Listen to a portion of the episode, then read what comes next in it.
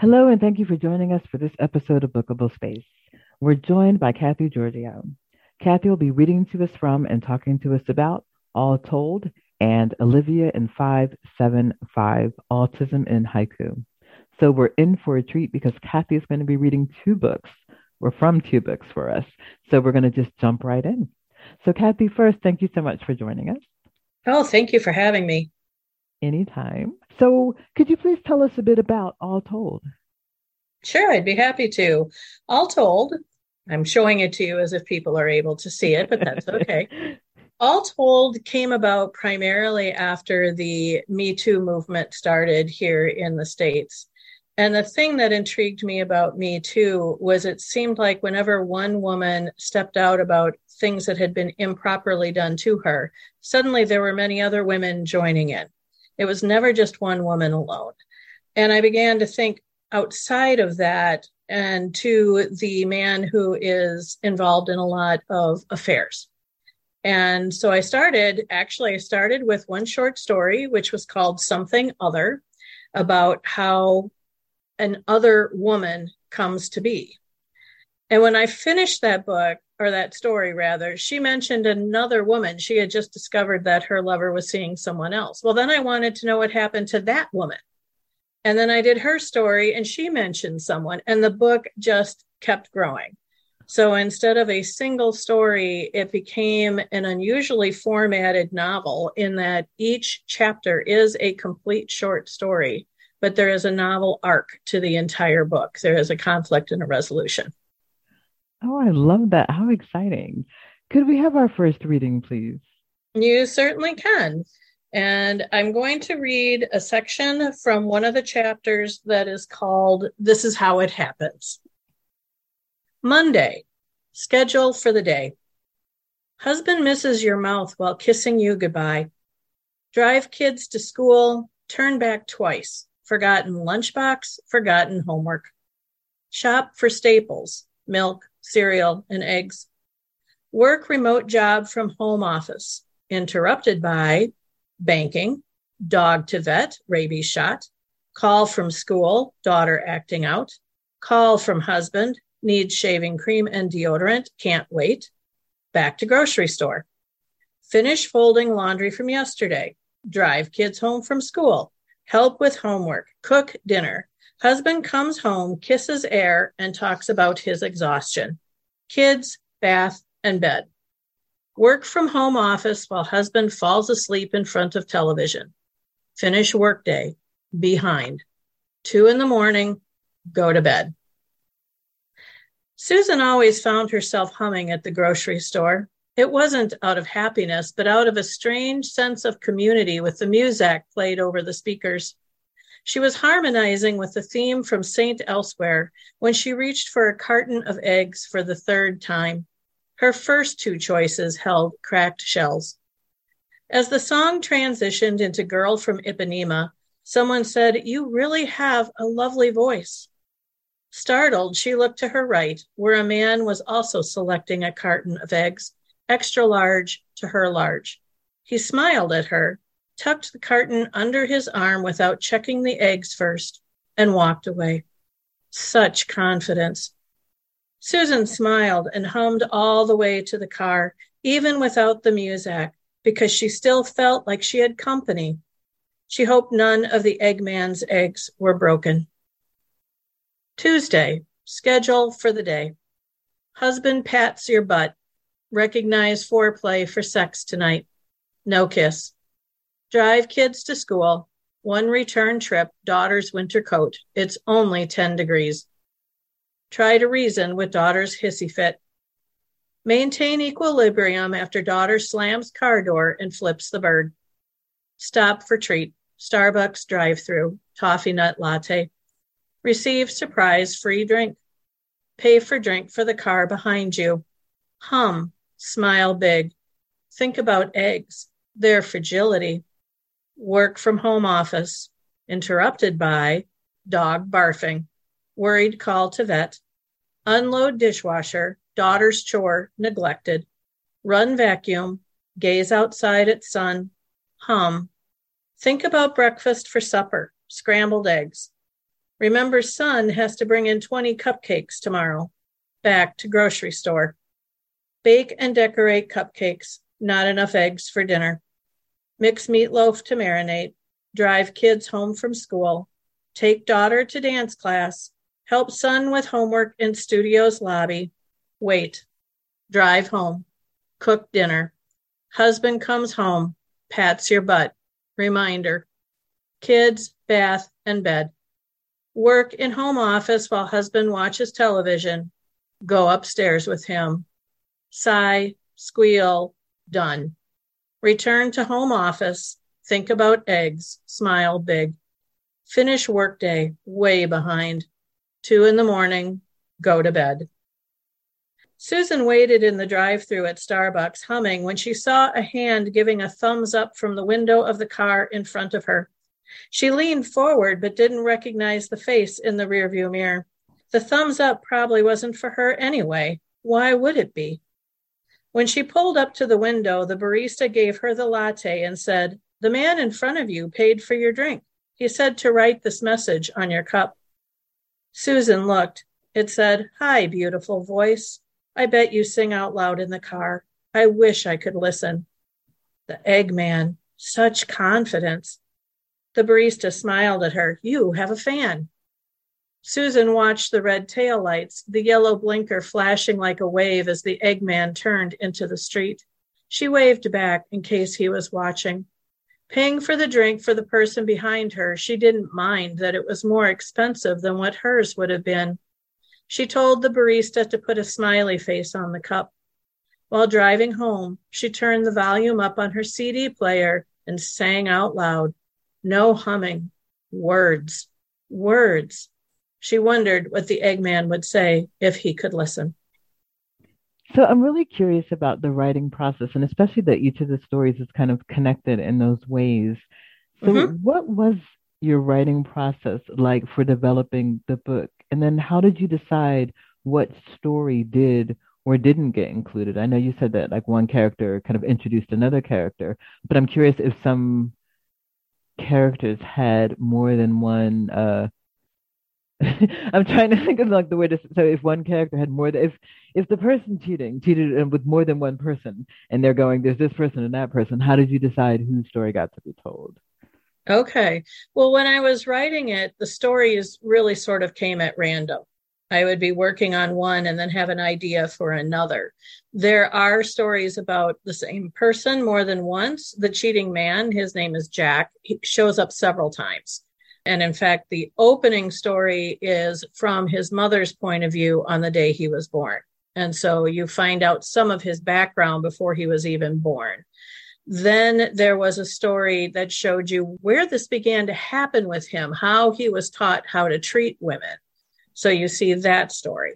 There's also a couple stories from his third wife's point of view. And you understand then how does she get involved and why, as the third wife, is she the one who lasted the longest? The other two wives are featured in here too. I bring them in as well. When I wrote it, it was really totally at random. And when I was done, then I had to start figuring out the order. And so I tried doing it as chronologically as possible to show Jack's development and then to show what happens to him in the end, which I'm not going to tell you. I love the way you say it. Like, and I'm not going to tell you. Which not going to tell you. How did you know it was like the end? Like, it just seems like there's so many um, strands to it, and so many things that you can pull in, and so much heartache, but also those hints of hope and of like of someone finding happiness, even if it wasn't going to be with him, or especially if it wasn't going to be with him. And so, like, how did you know when his story or theirs were like were done? With him, let's just say he gets his comeuppance. And so that's that's where it ends. With each of the individual stories, I mean, some of them end happily and some of them do not, mm-hmm. you know, and so it's it's just how does each woman end up feeling about Jack. There are also, I tried to really focus on the ripple effect that it's not just the man, the wife, and the woman who are involved, so there is a story, for example, in the point of view of the son that he never knew he fathered. There's the point of view of a bartender who was just meeting the woman of his dreams when Jack walks in and charms her and takes her away. And there's another one from a doctor's point of view who is handling a woman with breast cancer. And that woman was involved with Jack and he dumped her when she lost both her breasts. And so, how does the doctor deal with this when she finds out her patient is all alone? So there's a whole bunch of perspectives in this book because I wanted to show that that adultery is not just a three person thing. It affects anybody that it contacts.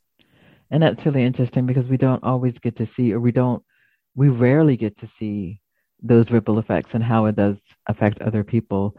So like wow. Could we hear another reading please? You bet. I chose this one because it shows the youngest woman that Jack was involved with. And it starts with her story again before she even knows who Jack is and shows some of the things that happened to her that would lead her to being vulnerable to a man like Jack. So this is called Someday. A dream is a wish your heart makes when you're fast asleep. Despite Disney, it was a hard thing to want to be a princess in the new millennium. Sometimes it even felt shameful. Shyla was five years old when 1999 rolled into 2000, and the main thing she remembered from that stunning calendar event was fear. There were forecasts of chaos, crashes, jets falling out of the sky, computers, and entire cities going dark. Shyla's parents, who reassured her that everything would be okay, nevertheless bought just in case supplies during the daylight hours of New Year's Eve water, canned goods, peanut butter, batteries, flashlights, candles, and matches.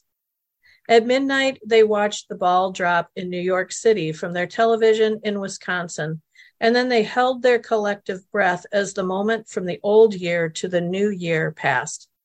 The television programming didn't even hesitate and continued its commercials for toilet paper and perfume as if nothing changed at all.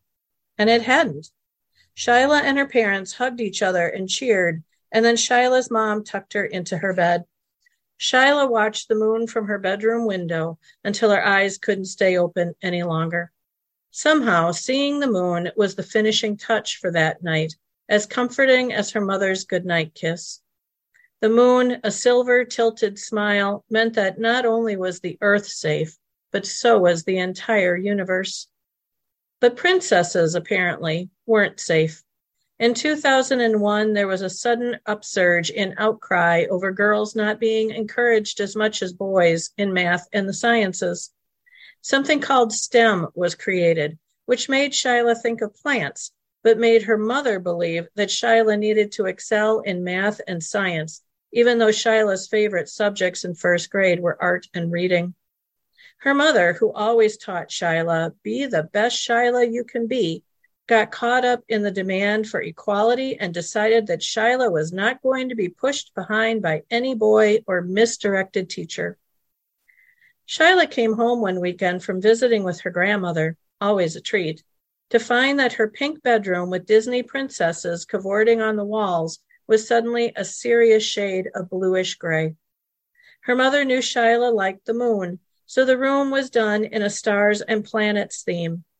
There were no crowns, there were no gowns. Shyla's books on her bookshelf, filled with fairy tales of princesses and princes becoming queens and kings, suddenly held puzzle books like Sudoku and word problems and autobiographies of strong women with careers in space, medicine, and engineering. Her toy shelves, previously filled with princess dolls and castles and carriages, now held building blocks, electric sets, and a toolbox. A Rubik's Cube was on her desk. There used to be a snow globe of Cinderella's castle. Shyla's mother had the kindness to not throw away the princess toys, but they were relegated to a toy box in Shyla's walk in closet. Now, when she played, she went in there and shut the door behind her. Her mother didn't say anything, but often, when Shyla was in the middle of a make believe play afternoon, she would hear clicks. Peeking out her closet door, she'd find her mother on the floor, building with the building blocks. Shyla would join her because she knew that playing alone was sad if you wanted someone else to play with, and her mother clearly wanted someone. She wanted Shyla. So Shyla would build beside her mother. She wasn't very good at it. Her towers always tumbled. Sometimes she got up in the middle of the night to play quietly in her closet under the glow of the single light bulb, which she pretended was the moon. She could no longer tell her mother she wanted to be a princess when she grew up. She wanted to dress beautifully and be beautiful herself, and she wanted to be loved completely and unabashedly by a handsome man.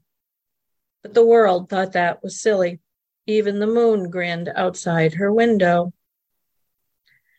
In dreams, you will lose your heartaches. Whatever you wish for, you keep. By the time Shyla graduated high school, it was clear she was as lousy at math and science as she was at building blocks. She stumbled through the basics and managed a C in advanced algebra, but if she'd lost one more point, it would have been a D. She hated the sciences, weeping her way through her chemistry final. Her mother, aggrieved, was uplifted when Shyla decided to major in women's studies in college. And then from there, she began work as a fundraiser and event planner at a women's shelter. At least, her mother thought, Shyla was working for the cause, even if that cause wasn't infiltrating male dominated careers. Shyla spent a portion of each paycheck on a Disney DVD until she was up to date on all the Disney princesses. Her childhood video collection disappeared soon after she left home, along with the toy box full of Barbie type dolls, carriages, and castles. The only thing spared was the Rubik's Cube, something she never did solve. When she moved away, she took the Rubik's Cube with her, but threw it in the dumpster behind her apartment house. So that's that. And of course, she ends up meeting Jack, who treats her like a princess. Ah. I see. So yeah, so we could see exactly how that would um fulfill that kind of need in her. Oh, how Right. wonderfully done. Thank you. You're welcome.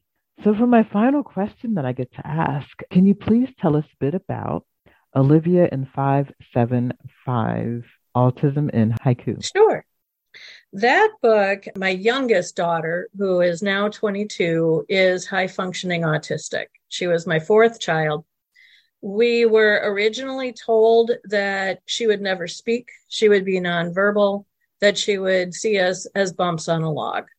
But we always saw something in her.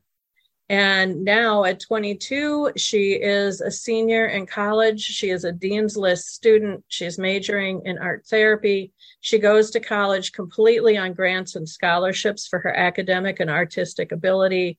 She's gifted in the violin, plays first chair in a professional orchestra. She's written her first novel. She's published poetry. I mean, she's done everything. April is National Poetry Month, and it is also Autism Awareness Month. So, one year when Livy was in middle school, I decided to challenge myself to write a haiku a day about her and about autism. So that became Olivia in 575. And we're hoping it's already doing its work where we've presented to a bunch of, of organizations and talking with people about what autism is and what the actual experience is like. Olivia provided the final poem in the book. Oh, that's wonderful. Could we hear from the book, please? You definitely can. I'm going to read the introduction and then I'm going to read some of the poems, and that will give some of the background to the book as well. All right, so this is the introduction. In the pivotal year 2000, I gave birth to my fourth child, Olivia. My other children from my first marriage were 16 years old, 14 years old, and 13 years old, so it had been a while since I dealt with a newborn. Even so, it was very clear that Olivia was different. Soon after turning a year old, Olivia was diagnosed with autism. It was devastating for her father and for me. We are both writers. And when we were told that our daughter would be nonverbal, looking at us as if we were bumps on a log, we were horrified. But we saw things with Olivia verbalizations that mimicked our speech, taps on our shoes and arms and knees to make sure we were paying attention, facial expressions, and outstretched arms. We decided we would treat Olivia as Olivia. It was just who she was. Olivia went to an early childhood program at one of our public schools, and then she continued there through the fifth grade. We never put Olivia in any special therapies or put her on medication. We simply paid attention to how she learned and who she was. At school, she was 100% mainstreamed, only leaving for the special ed room at her own volition when she felt she was overwhelmed or needed help. The school was amazing, eagerly joining in with our different way of looking at how to treat our different girl. When this book is released, Olivia will be almost 22 years old and a senior in college, majoring in art therapy. She attends college fully on grants and scholarships that she earned through her academic and artistic achievements. She made Dean's List in her first year of college and has made it every semester since. She is a gifted violinist, guitarist, and ukulele player. She's written a novel, had her poetry published, and her artwork is stupendous. She knows she is autistic and she embraces it, using her differences to bring change to the world. One year in April, which is both National Poetry Month and Autism Awareness Month, I challenged myself to writing a haiku a day about Olivia and about autism. Olivia in 575 is the result. This little chapbook holds a mother's love and grief, a child's challenges and triumph. I hope you like it. So does Olivia. Olivia defines autism my brain slipped sideways, she said when she was seven. Autism explained. Eyes opened. I had three babies, thought I knew it all, but then four showed me the truth. More than a cry. Babies cry, chaos voice in new world's wilderness, autistic unrest. Autism Out Loud. She might be silent, they told us. Our hearts broke, but she smiled brave and sang. Communication, stimming, hand ballet, autistic sign language, watch, flutters speak volumes. Path. She stood up rows of toy bears, colored puzzle paths, her mind wove with them. Eruption, meltdown, on the floor, autism takeover. Words won't touch what she feels. From the beginning, dumbass, her first word, not mama. Should have known then this ride would be wild. That's my favorite one. Expression, she paints Starry Night in pink. Teacher shakes her head. We say, beautiful. IEP Hell. For those that don't know, IEP is Individual Education Program. It's what they do for kids in special ed. IEPs, your child can't do this, doesn't do that. See what she does, please. Rebel. Rules of the haiku. Syllables 575. But autism has no rules, so I can write about my girl forever and ever. Amen. Ha. And then I'm going to read Livy's poem. So my daughter wrote this a poem in Olivia's voice. She holds the infinite world by Olivia Giorgio. She was told that she wouldn't make it to college that she wouldn't look at other people normally, that she would see others as rocks, emotionless and still. Her parents were disappointed in the response, but continued to hold onto hope and belief in their daughter because they could see the infinite worlds she holds. Years later, when her parents told her she was autistic, she couldn't believe the negative things she read and heard but the depressing words she heard and read didn't let her down. She continued to rise and prove others wrong over and over through her art and intellect. she proved herself to be more than just capable of living a normal life. Her parents continued to support her through adulthood and remind her of how proud they are of her, that her autism won't hold her back, but push her forward.